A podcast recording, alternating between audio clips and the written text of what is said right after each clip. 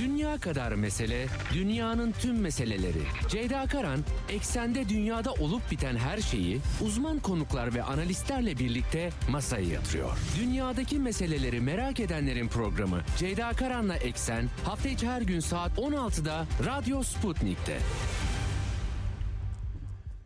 Eksenden merhabalar efendim. Bugün 21 Şubat 2023 günlerden salı dünyadan haberlerle karşınızdayız. Dolu dolu bir gündem var. Deprem maalesef dün akşam çok güçlü depremlerle sarsıldı. Yine deprem bölgesi 41 binden fazla can kaybı varken tam da enkaz kaldırma çalışmaları işte yardım seferberliği yapılıyorken Hatay'ın Defne ilçesinde 6.4 büyüklüğünde saat 8.07 gibi dün akşam ardından Samandağ'ında 5.8 büyüklüğünde e, iki deprem meydana geldi. Maalesef 6 kişinin hayatını yitirdiği 294'te yaralı bulunduğu belirtiliyor. İlk e, depremde 6 Şubat'ta e, yıkılmayan binaların da yıkılması işte tabii insanlar eşyalarını almaya çalışıyorlar. E, uyarılar geldi. E, girmeyin evlere şeklinde ama e, depremin yaralarını sarmaya çalışırken yeni artçı da olmadığı belirtilen depremler söz konusu tartışmalar devam ediyor bu konuda.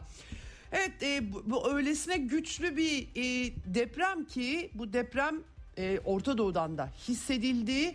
E, Kandilli Rasathanesi önce bir tedbir amaçlı deniz seviyesi uyarısı yaptı ama daha sonra e, geri çekildi. E, bu depremde Irak, Suriye, e, bütün e, Irak'ın kuzey bölgeleri her yer yani tabii ki Türkiye içerisinde Diyarbakır, Adana pek çok ilimiz hissetti ama onun dışına da taşan Lübnan'da, Beyrut'ta, e, Ürdün'de, Filistin'de epey bir paniğe yol açmış gözüküyor. Hatta Suriye'de yeni deprem yüzünden iki kentte binaların çöktüğü yolunda haberler e, geliyor efendim. Evet şimdi e, bu deprem özetlerini aktardıktan sonra e, bugünkü gündem elbette herkes e, Rusya Devlet Başkanı Vladimir Putin'in konuşmasını bekliyordu. Ulusal sesleniş konuşması yıllık konuşma bu. Yaptı konuşmasını çok önemli mesajlar vardı. Hem Rusya e, içerisinde kendi halkına zaten yıllık konuşma Rusya'ya yönelik hem de dünyaya yönelik. E, bunları aktaracağım. Programın ikinci yarısında ise dün aslında pazar günü gelmişti. Amerikan Dışişleri Bakanı Antony Blinken e, Türkiye'yi ziyaret etti. Bir deprem deprem diplomasisi e, son örneğini orada gördük. 185 milyon dolarlık bir yardım Ankara'ya önerdi. Ankara'ya geçti. Dün ben size aktarmaya çalıştım. Dışişleri Bakanı Çavuşoğlu ile görüşmesi olmuştu. Ardından da Yunanistan'a geçti. Mitsotakis'te bugün görüşmesi var. Notları aktaracağım. Bugün Amerikan Dışişleri Bakanı'nın iki yıl e, sonra ilk defa geliyor bu arada. Türkiye'ye ziyareti, zamanlaması, verdiği mesajlar Türk-Amerikan ilişkilerine etkilerini programın ikinci yarısında bunları konuşacağız. İlk yarıda e, Putin'in e, konuşması, dünyadaki yankılarını size aktaracağım. E, Mehmet Ali Güller, Cumhuriyet Gazetesi yazarı konuğum olacak programın ikinci yarısında. Evet başlamadan frekanslarımızı tekrar edelim. İstanbul'dan 97.8, Ankara'dan 96.2, İzmir'den 91, Bursa'dan 101.4 ve Kocaeli'nden 90.2 karasal yayın frekanslarından bizi e, takip edebilirsiniz, dinleyebilirsiniz. Bu dışında Sputnik Türkiye'nin web sitesi ya da cep telefonu uygulamasıyla kulaklığı tıklamanız bizim için yeterli. Telegram hesabından da rahatlıkla izleyebilir, dinleyebilirsiniz. Canlı kaçırırsanız sonrasında e, band kaydından bugün gün boyu dünya özetleri isterseniz eğer bizi Telegram'dan takip edebilirsiniz. Diyelim başlayalım eksene. Dünya kadar mesele, dünyanın tüm meseleleri. Ceyda Karan, eksende dünyada olup biten her şeyi uzman konuklar ve analistlerle birlikte masaya yatırıyor. Dünyadaki meseleleri merak edenlerin programı Ceyda Karan'la Eksen hafta içi her gün saat 16'da Radyo Sputnik'te. Şimdi deprem diplomasisini konuşacağız tabii ki ama önce e, dünyadan aktarımlar yapmak istiyorum e, sizlere. Bugün Rusya Devlet Başkanı Vladimir Putin'in federal meclisteki merakla beklenen konuşması e, gerçekleştirildi. Öğle saatlerinde Sputnik Türkiye Türkçe tercümesiyle de bunu yayınlamış durumda. E, dinlemek isteyenler ne anlatmak istediğini öğrenmek isteyenler oradan takip edebilirler. E, Putin pek çok alanda e, konuştu öyle diyelim. Ee, Ukrayna harekatı, batıyla batılı elitlerin tutumları, Rusya'da 2024 seçimleri ve belki en önemlisi kritik olan Batı ile ilgili yeni stratejik saldırı silahlarının azaltılması anlaşması. Start 3 anlaşması Trump'ın çöpe attığı aslında Çin'i gerekçe göstererek bu anlaşmada e, askıya aldıklarını duyurdu. Çekilmedi askıya aldıklarını duyurdu. Dikkat çekiciydi aslında konuşması e, Rusya'nın ve dünyanın içinde bulunduğu durumu özetleyen son derece mutedil bir konuşmaydı. Pek çok daha saldırgan tutum bekleyenler çok oldu e, Telegram hesaplarında. E, ama e, Rusya Federasyonu'nun dünyada sergilediği tutum bu şekilde değil. Belki bu konuşma bunun göstergesi diye rahatlıkla yorumlayabiliriz. E, Putin zorlu ve dönüm noktası bir dönemde dünyada yani Rusya açısından ayrıca dünyada da önemli değişikliklerin yer aldığı bir dönemde konuşmasını yaptığını belirtti. Donbas'la barışçı çözüm için yıllarca uğraştıklarını, mümkün olan her şeyi yaptıklarını ancak bu, bunun gerçekleşemediğini, siyasi cinayetler işlendiğini ve e, Donbas'ın Ruslarına kötü muamele edildiğini söyledi Birleşmiş Milletler'in anlaşmasının 51. maddesine dayanarak özel operasyon yürüttüğünü belirtiyor Türkiye'nin Suriye'ye müdahalesinde yaptığı gibi aslına bakarsanız uluslararası hukuk bakımından. Buradaki radikal milliyetçi birliklerin askerlerini Batı'nın eğittiğini bunu da şimdilerde rahatlıkla söylediklerini hakikaten NATO Genel Sekreteri Stoltenberg 2014'ten bu yana 2015'ten bu yana eğitiyoruz diye açıklamalar yapıyor. Ee, Rusya'nın e, çok büyük bu dönüşüm e, döneminde kendi çıkarları gibi dünyanın medeni ülkeler ve diğerleri yani Joseph Borrell'ın Avrupa bir bahçe geri kalanı jungle, tan- jungle tanımı vardı özür dilemek zorunda kaldı. Rusya'nın bunu böyle görmediğini bunun böyle görülmemesi gerektiğini kararlılıkla savunduğunu söyledi. Amerika Birleşik Devletleri'nin dünya çapında 800'den fazla askeri üssünün bulunduğuna dikkat çekti. Ee, Batı ile Rusya'nın yapıcı diyalog kurmaya çalıştığını yıllarca ortak bir güvenlik sistemi oluşturulması için uğraştığını bunu teklif ettiğini ancak Batı'nın e, bunu yapmak yerine köle haline getirilmiş Ukrayna'da radikal milliyetçiler üzerinden köleleştirilmiş Ukrayna'yı kullanarak savaşı hazırladığını söyledi. Başlatan taraf Batı'ydı. Biz bu savaşı durdurmak için güç kullanıyoruz dedi özel harekat için. Ee, insanlarımızın canlarını koruyoruz dedi. Batı'nın istediği ise sınırsız hakimiyet dedi. 150 milyar dolar para harcadılar Ukrayna'da e, vurgusu e, yaptı e, Rusya'nın e, stratejik bir yenilgi yaşaması gerektiğini açıkça dile getirdiklerini söyledi. Rusya'nın Ukrayna halkı ile savaşmadığını, onların sanayisini yıllarca yağmalayanların söz konusu olduğunu, insanları harcanacak birer metaya çevirdiklerini söyledi ve e, Batı'nın da Kiev'i silahlandırarak bu işi yürüttüğünü söyledi. Rusya açısından her ne kadar uzun menzilli sistemler verirseniz Rusya'da topraklarından o kadar geri itecek. Bakın savunma pozisyonu saldırı ne kadar büyürse biz de o kadar geri ittireceğiz şeklinde formüle etti.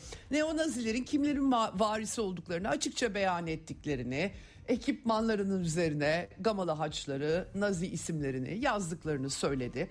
Batı eleştirileri vardı. Çocuk istismarı artık kabul görmeye başlıyor. Rahipler eşcinsel evlilikleri onaylıyor. Anglikan Kilisesi cinsiyetsiz tanrı düşüncesini tartışıyor dedi.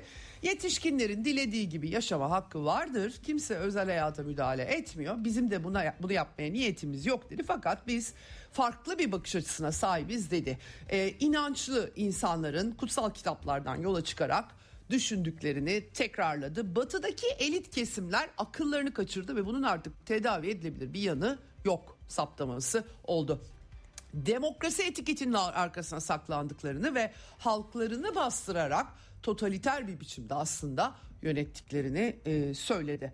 Ee, Sovyetler Birliği'nden örnekler verdi. Batı'nın aslında ekonomileri nasıl yağmaladığını, Batı neoliberal modelinin ham madde e, kaynağı olarak kullanmaya çalıştıklarını, bunları kendilerinin e, Rusya'da deneyimlediklerini Sovyetler Birliği'nin çöküşü sırasında bunu geriye çevirmeye çalıştıklarını, belli aşamalar da kat ettiklerini söyledi. Oligarkları andı Rusya'daki. Bunların e, bunların aynı zamanda yeni oluşan Rus iş çevrelerinin salt kar etme peşinde oldukları ve paraları da batıya götürüp oralarda yatlar katlar aldıklarını söyledi. Sıradan Rusların hiçbiri yurt dışında yatlarını ve saraylarını kaybedenler için üzülmedi dedi özel harekatla ilgili olarak. Çok uluslu Rusya Federasyonu halkına ve onların vatanseverliğine atıf yaptı.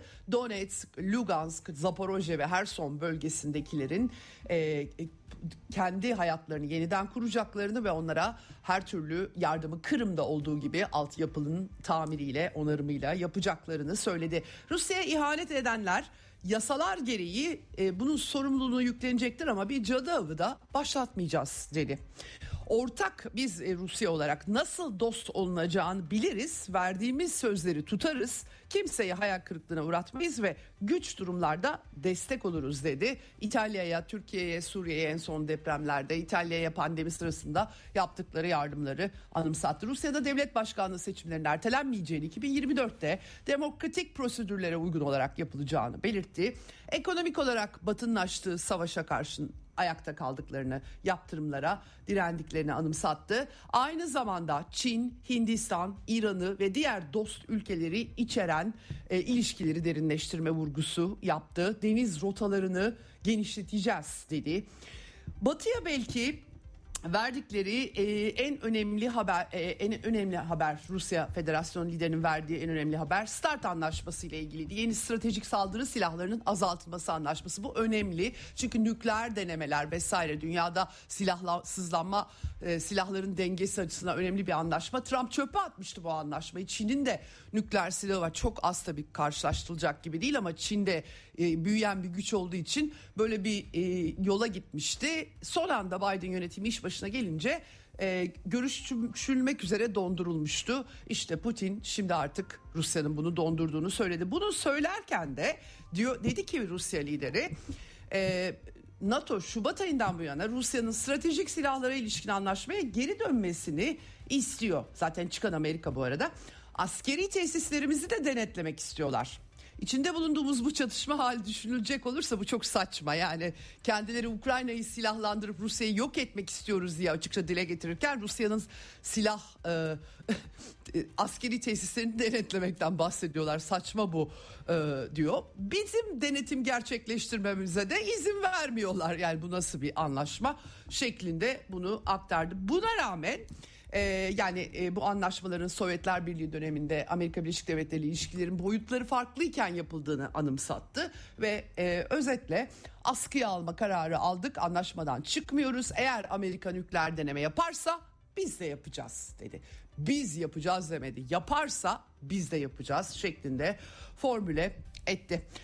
Evet e, şimdi yani gerçekten çok kapsamlı tabii Rusya'da iç e, ekonomiyle ilgili pek çok mesajı var. Rusları ilgilendiren, Rusya vatandaşlarını ilgilendiren mesajları var. Finans sistemleri, e, büyük burjuvazinin e, daha çok elini cebine atması mesajları gerçekten onlar dikkat çekici.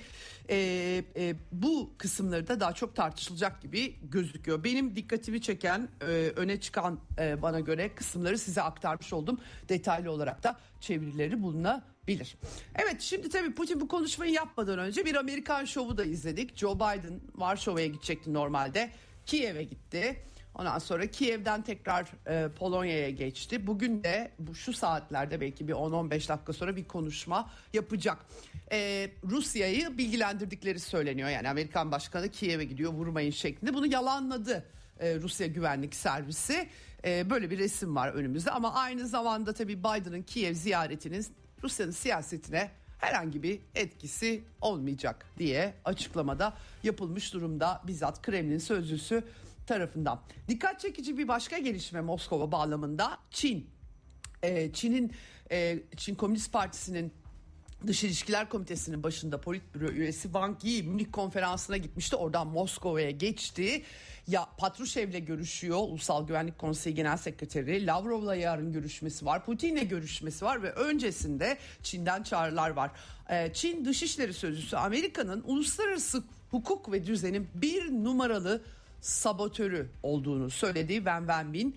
Hegemonyanın e, e, hegemonyalarını uluslararası hukukun yerine koyuyorlar. Uluslararası ilişkilerin yerine koyuyorlar dedi. Ukrayna çatışmasında Çin Amerika'yı yangına körükle gitmekle suçlamış durumda. Dışişleri Bakanı da Pekin'de Lanting Forumu'nda bir konuşma yaptı. O da Amerika'ya buradan yüklendi ve çağrı yapıldı. Şimdi e, bu arada e, tabii Moskova'da Wang Yi temaslarda bulunuyor.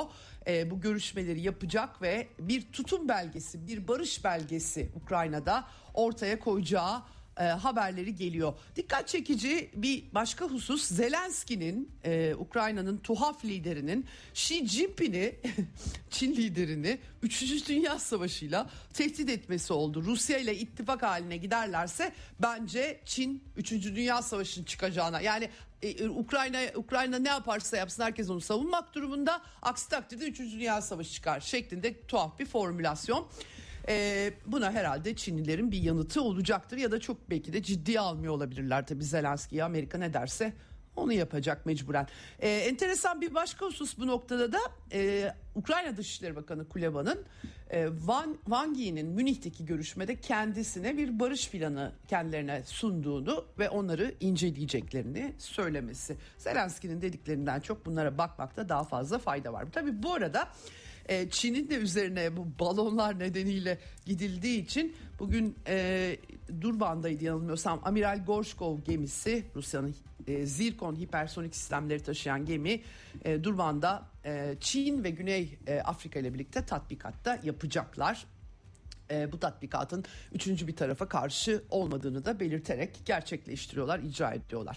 Bunun öncesinde Kuzey Akım 2 terör saldırıları Almanya'nın sivil altyapısını hedef alan terör saldırıları failinin aslında herkesin bildiği ve ünlü Pulitzer ödüllü araştırmacı gazeteci Seymour Hersh'ün e, açıkça bütün detaylarıyla yazdığı Amerika Birleşik Devletleri'nde 9 ayda planlandığı Biden'ın talimatıyla Baltops tatbikatında yerleştirilen patlayıcıların dalgıçlar tarafından daha sonra Eylül ayında 26'sında patlatıldığı vesaire detaylarıyla vardı. Bu konuyu Rusya Güvenlik Konseyi'nin gündemine taşımıştı. Dün çelişkili haberler geldi. 21'i e, 22'si deniyordu. İptal edildiği süresiz olarak söylendi fakat gece e, saatlerinde yapılacağı da belirtildi. Çin'in çağrıları var. BM Güvenlik Konseyi'nin iki üyesi Rusya ve Çin bu arada bu çağrıda bulunmuş oluyor. Çin'in daimi temsilcisi bu görüşmeleri Kuzey Akım 2'nin failinin bulunması görüşmelerini desteklediklerini dile getirdi. Bunu yapanların sorumlu tutulması gerektiğini söyledi. Sadece tabii Almanya'nın sivil altyapısı değil denizin altından geçen doğalgaz boru hatları, çevre kirliliği, enerji piyasalarına etkileri düşünüldüğü zaman Kuzey Akım 2 hattının sabote edilmesi elbette küresel bir konu. Ee, onun da altını çizmek gerekiyor. Çinliler de bunu ifade etmiş durumdalar. Evet bu arada e, Amerika'nın yeni Moskova Büyükelçisi göreve başlamıştı. Rusya Dışişleri kendisini e, e, çağırmış ve özellikle Amerika'nın çatışmaları derinleştirecek şekilde yeni silah sistemleri vesaire vermesini protesto ettikten sonra Kuzey Akım patlamalı ile ilgili e, olayı sabote etmemesi, soruşturmaya karışmaması gerektiği yolunda uyarıda bulunmuşlar. Evet şimdi Ukrayna sahasında bugün fazla bir şey yok ama gerçekten Ukrayna ordusunun kimyasal silah kullanımıyla ilgili haberler çok dikkatimi çekiyor benim e, özellikle klorin, e, Cyclone B gazının bir bileşeni hidrosiyanik asit kullanmaya başladıkları ya, geçtiğimiz günlerde e, e, Elon Musk'ın e, Starlink'i Ukrayna'da yani biz sivil amaçlarla bu üretimi yaptık öyle askeri amaçlar değil diyerek kullanılmayacağı duyurusu yap, yapılmıştı. Ne kadar geçerli bu bilmiyorum ama görüntülerini izledim. D- e, Starlink'i kullanarak dronlarla Rusya askeri mevzilerine kimyasal silah atıyorlar. Ee, belki de Elon Musk daha sonra bir cezalandırma durumu olursa diyerek bu açıklamayı yapmış olabilir. Ee, bununla ilgili haberler yoğunlaşıyor. Cephede Moldova cephesi ısınıyor. Ukrayna birliklerinin özellikle Transnistria Rusya barış gücü askerleri Sovyetler Birliği'nin çözülmesinden bu yana oradalar. Enteresan bir yer Transnistria bu arada hala sosyalizm altında yaşayan öyle çok belki kapitalist hayatın lüksleri olmasa bile ilginç bir yer. İşte buraya tabii ki Moldova'nın müdahalesi Moldova yönetimi halkımız bizi desteklemiyor batı destekliyor ama diyerek başbakan istifa etmişti. Yerine bir başka batıcı başbakan gelmişti. Şimdi Ukrayna'nın Transnistria bölgesine saldırıya girişebileceği yolunda bir takım iddialar arka arkaya geliyor. Joseph Borrell Avrupa Birliği'nin baş diplomatı bir AB sivil misyonu konuşlandırmaktan bahsetmiş durumda. Ortak güvenlik politikasından bahsediyor ama Moldova e, AB AB üyesi değil, e, NATO üyesi de değil. Dolayısıyla hangi ortak güvenlik politikası olduğunu ben tam olarak çözemedim.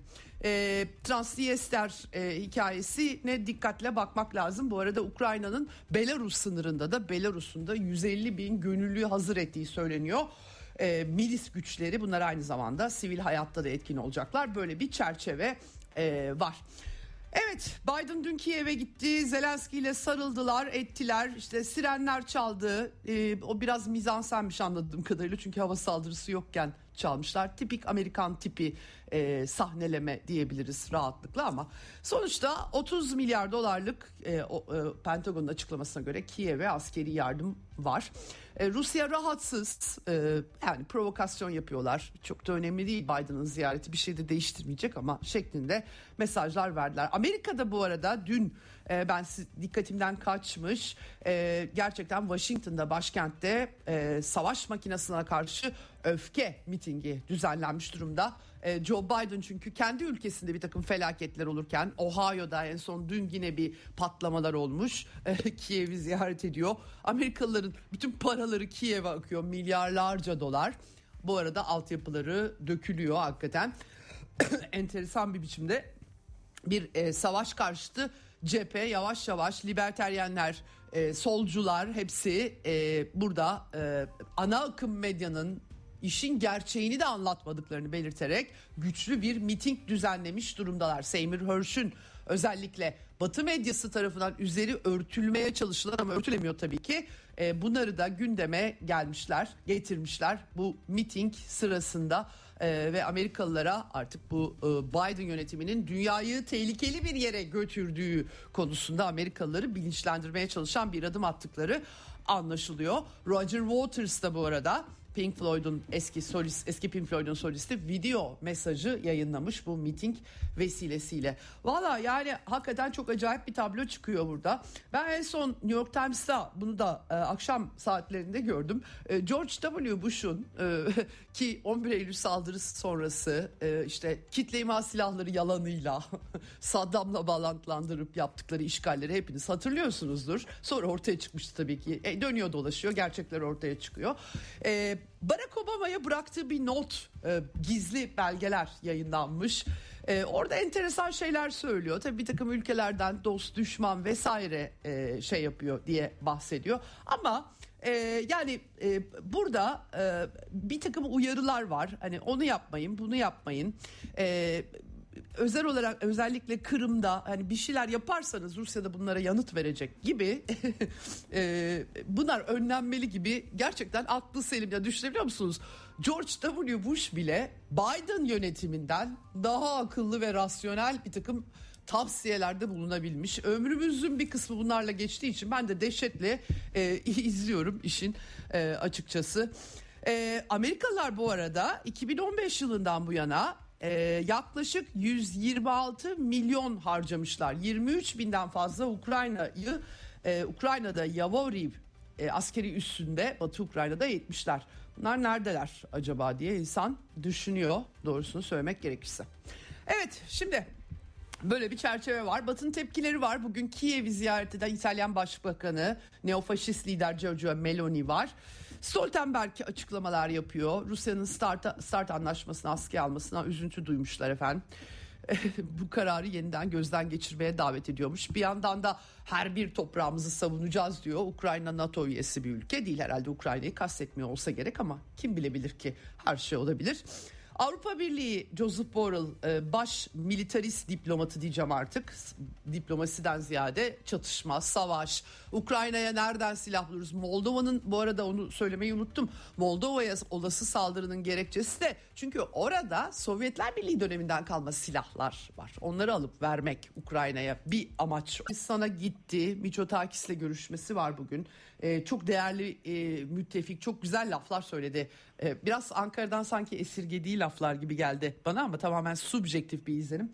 E, hemen e, sormak istiyorum sana yani e, bu küresel e, e, sarsıntıların olduğu dönemde e, bir de deprem felaketi yaşayan Türkiye ve Batı'nın Türkiye'ye ani ilgisi nasıl görmek lazım resmi?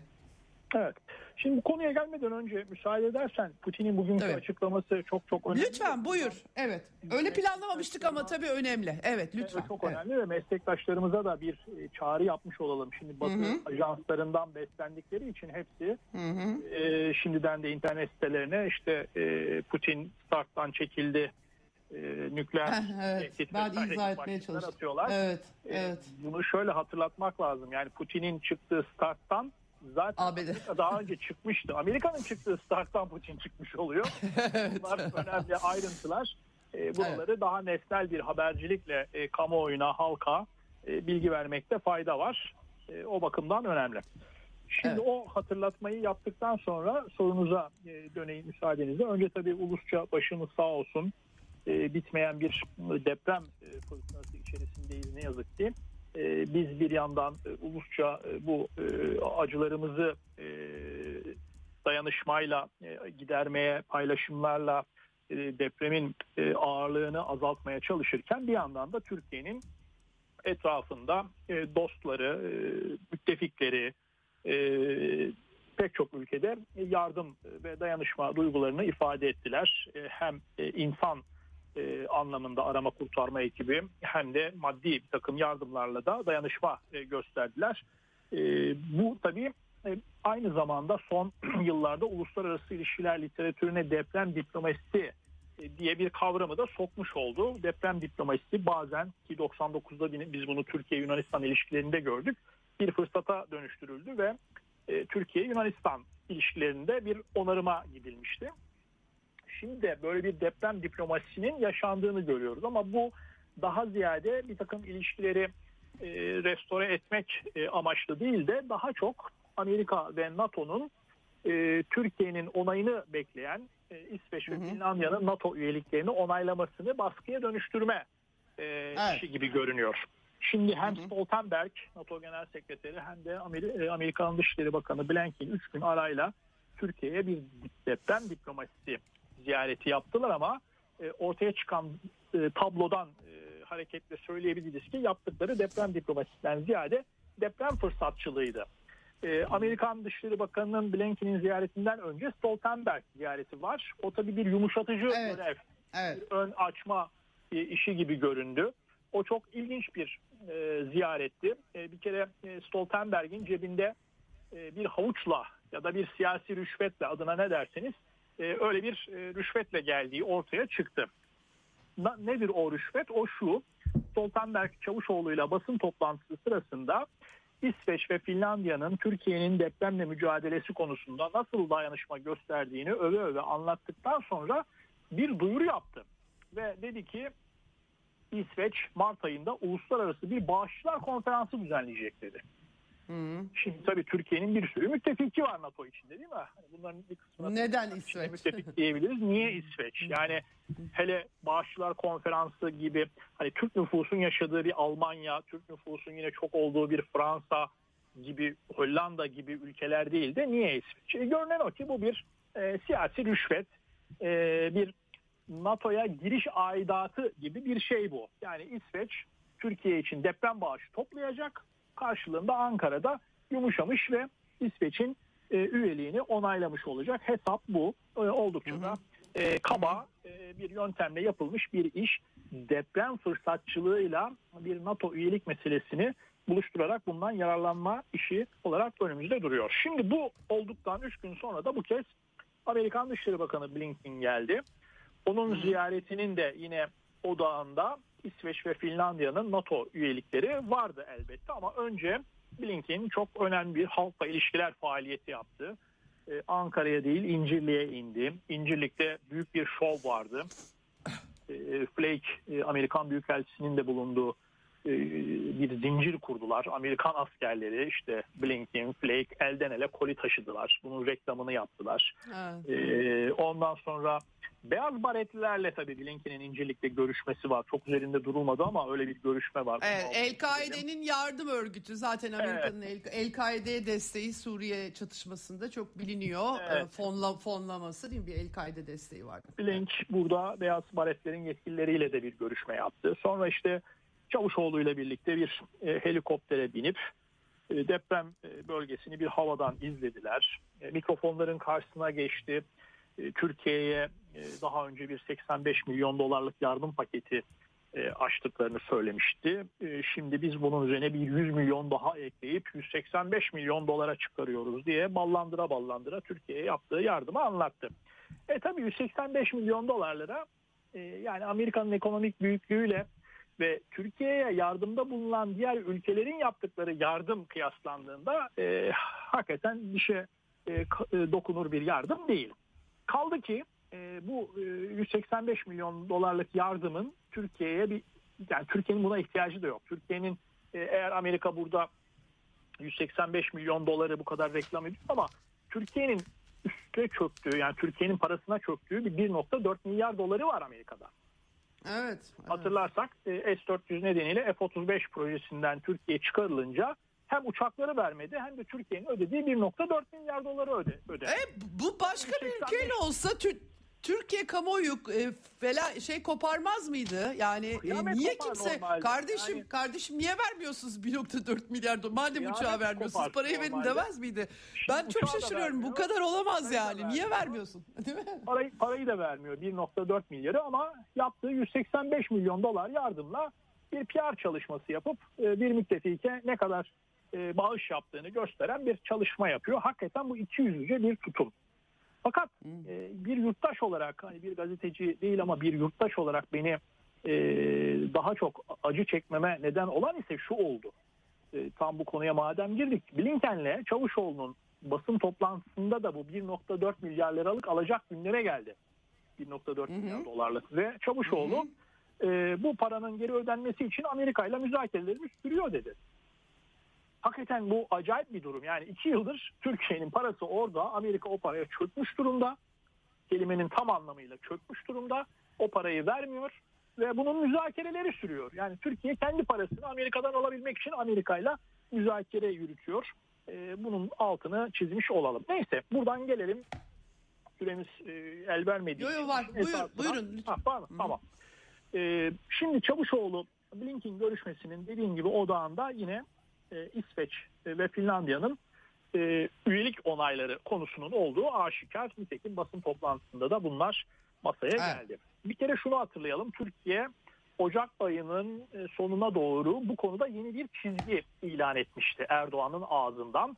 Şöyle demişti Erdoğan, Finlandiya'nın üyeliğini e, ne olumlu baktıklarını söyleyip o kararı aldıklarında da İsveç'in şok olacağını söylemişti. Yani Türkiye fiilen İsveç ve Finlandiya'nın birlikte değil ayrı ayrı üyeliklerini değerlendireceğini, daha olumlu yaklaşan Finlandiya'nın üyeliğini onaylayacağını ama işte Kur'an yakma e, eylemlerinden tutun da terör konusunda e, hala istenilenleri yapmayan İsveç'in üyeliklerini kabul etmeyeceklerini ifade etmişti. Şimdi yeni durumda hem Stoltenberg hem Blinken'le yapılan görüşmelerde ise iki tarafın da Türkiye'ye e, ayrı ayrı olmaz ikisinin birden üyeliklerini onaylama zamanı geldi mesajları verdiğini görüyoruz. Bunu zaten Stoltenberg çok açık bir şekilde söyledi.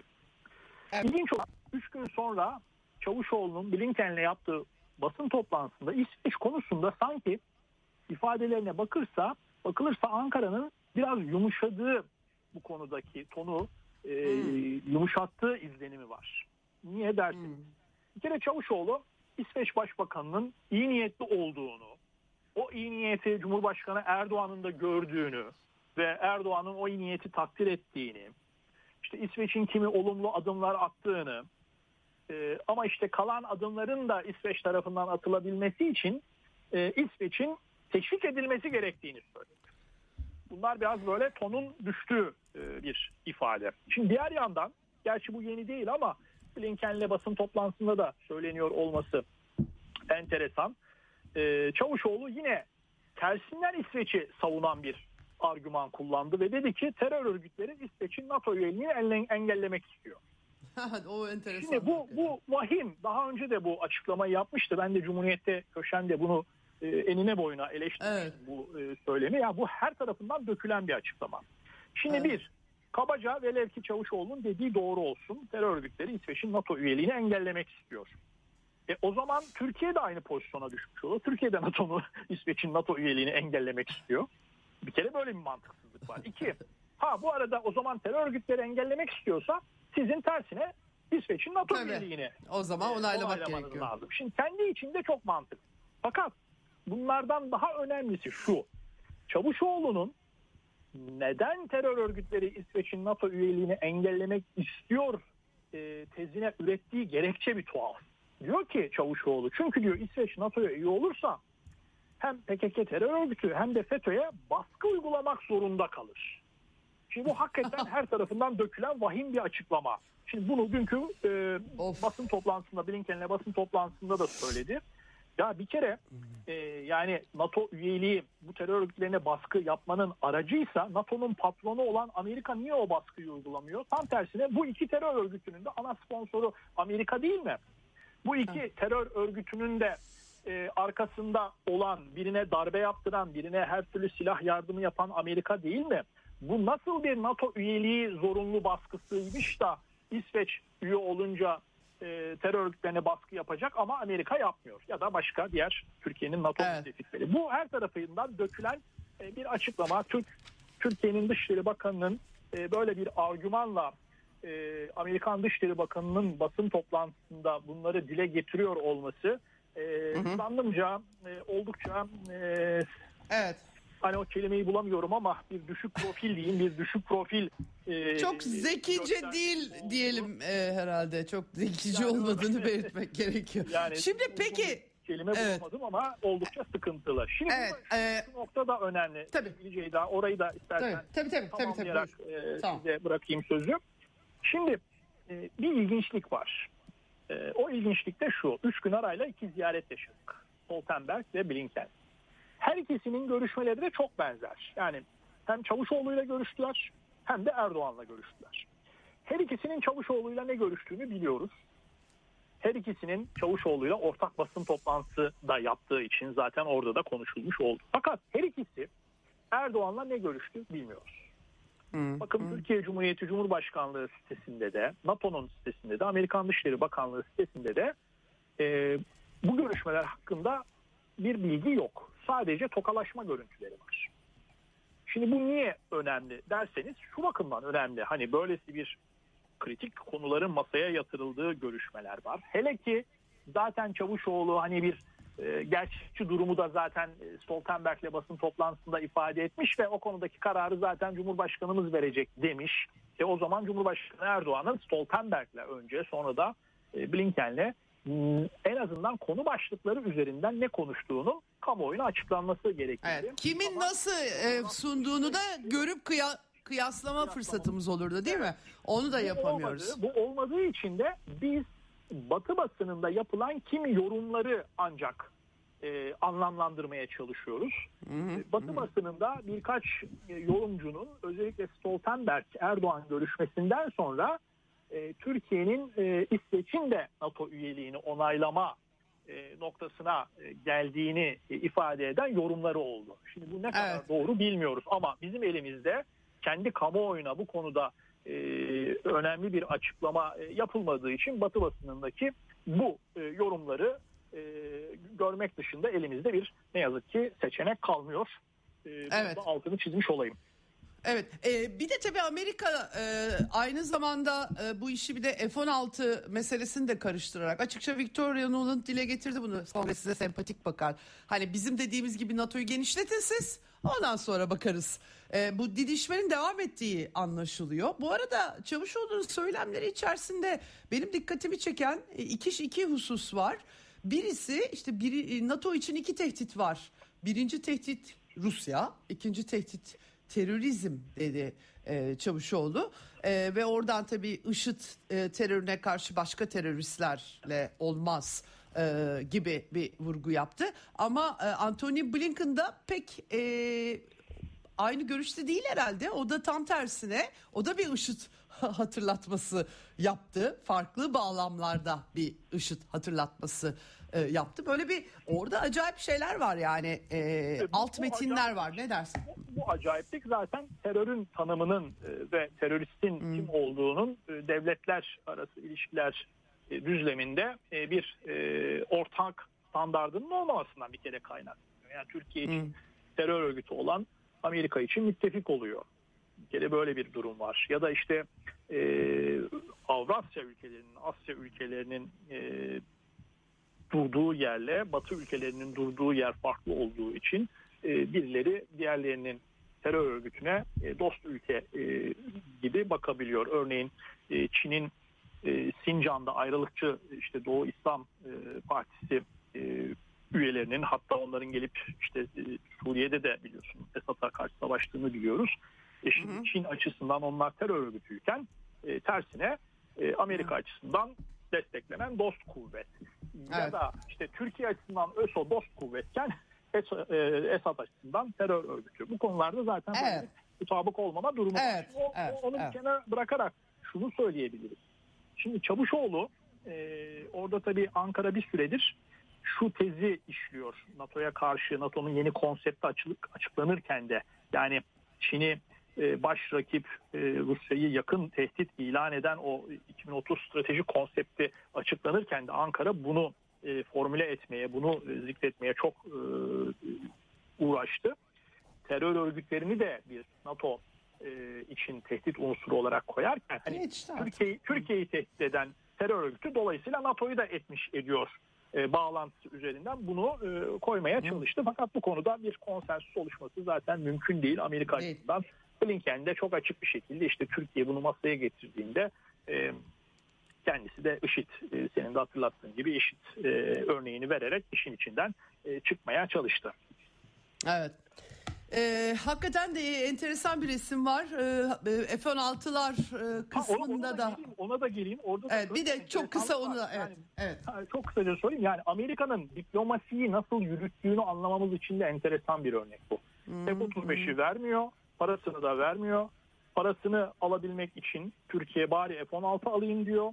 O F-16'yı Evet. alabilmek için müzakere yürütüyorsun. Onu da şarta bağlıyor. İşte İsveç ve NATO'nun onaylanması şartına Evet. bağlıyor. Yani bir çevrim içi halka gibi hepsi birbirine bağlı olduğu için hiçbiri çözülemeyen bir meseleye dönüyor Evet. ve Türkiye'nin parası da uçağı da e, el konulmuş halde duruyor. Bir yandan da işte NATO üyeliği konusunda da sıkıştırılmış oluyor. Burada bir, bir son cümlem e, için fırsatım Tabii. varsa bir şey Tabii tabii lütfen. Tabii. ee, yani İsveç'in kendisi yarın bir gün AKP hükümetinin taleplerini yerine getirip de e, işte şartlar oldu dese bile aslında Türkiye'nin kategorik olarak İsveç'in ve Finlandiya'nın NATO üyeliğini onaylamamasında büyük sayısız yarar var. Evet. Kendi ulusal Evet. çıkarı, kendi bölge çıkarı ve kendi kıta çıkarı bakımından. NATO'nun genişlemesinin hele de kuzeyde şimdi 1300 kilometrelik bir Finlandiya sınırıyla Rusya'ya iyice e, abanmış olması NATO'nun ve Arktik Evet. Okyanusu'nda buzulların çözülmesiyle oranın da yeni bir enerji savaş alanı olmasıyla bütün bunlar dönüp dolaşıp Türkiye'yi de komşusuyla olumsuz etkileyecek noktalara götürecektir. O nedenle Türkiye'nin burada kategorik olarak NATO'nun genişlemesine karşı çıkan bir tutum izlemesinde sayısız yarar var. Evet. Deprem sonrası oluşan ekonomik yapımız buna ne kadar izin verecek tabii o e, herhalde e, büyük bir mesele e, sevgili Mehmet Ali. Yani e, öyle anlaşılıyor. E, zayıflamış bir ülke ve bu kadar çok insanın gelip gitmesi de e, depremin deprem tamam oldu ve arkasından da bunun ekonomik e, etkilerini yaşayacağımız anımsanırsa hakikaten zorlu bir dönem bekliyor diye aklıma düşüyor benim de. Aynen Evet, öyle. çok çok teşekkür ediyorum e, değerlendirme için. Daha Ben tabii çok konuşacağız. Çok çok teşekkürler ağzına sağlık. Çok sağ ol. Kolay gelsin, iyi yayınlar. Evet Mehmet Ali Güller'le konuştuk. Anthony Blinken Türkiye'den sonra tabii e, burada kalmadı. Yunanistan'a gitti. Mitsotakis'le bir görüşme yaptı. Gerçekten çok olumlu geçmiş gibi gözüküyor görüşmesi. Zaten e, yeni savunma anlaşması icabı Yunanistan sonuna kadar Yunan anakarası da Amerikan üsleriyle dolmuş vaziyette. Ee, Yunanistan'ın bölgede enerji, çevre konularında liderlik yapmasından tutalım da Balkanlarda Avrupa ülkeleri e, Batı Balkanlar meselesinde fark yaratması, müteşekkir olması. Yani Amerika'nın Avrupa için çizdiği nizamın en iyi oyuncularından biri olarak taltif edilmiş bir Yunanistan tablosu çıktığını rahatlıkla söyleyebiliriz. Tabii Miçotakis sandıktan çıkacak mı orasını tam olarak bilemiyoruz. Orada da seçimler olacak. Bugünlük bu kadar. Yarın görüşmek üzere Eksen'den. Hoşçakalın efendim. Ceyda Karan'la Eksen sona erdi.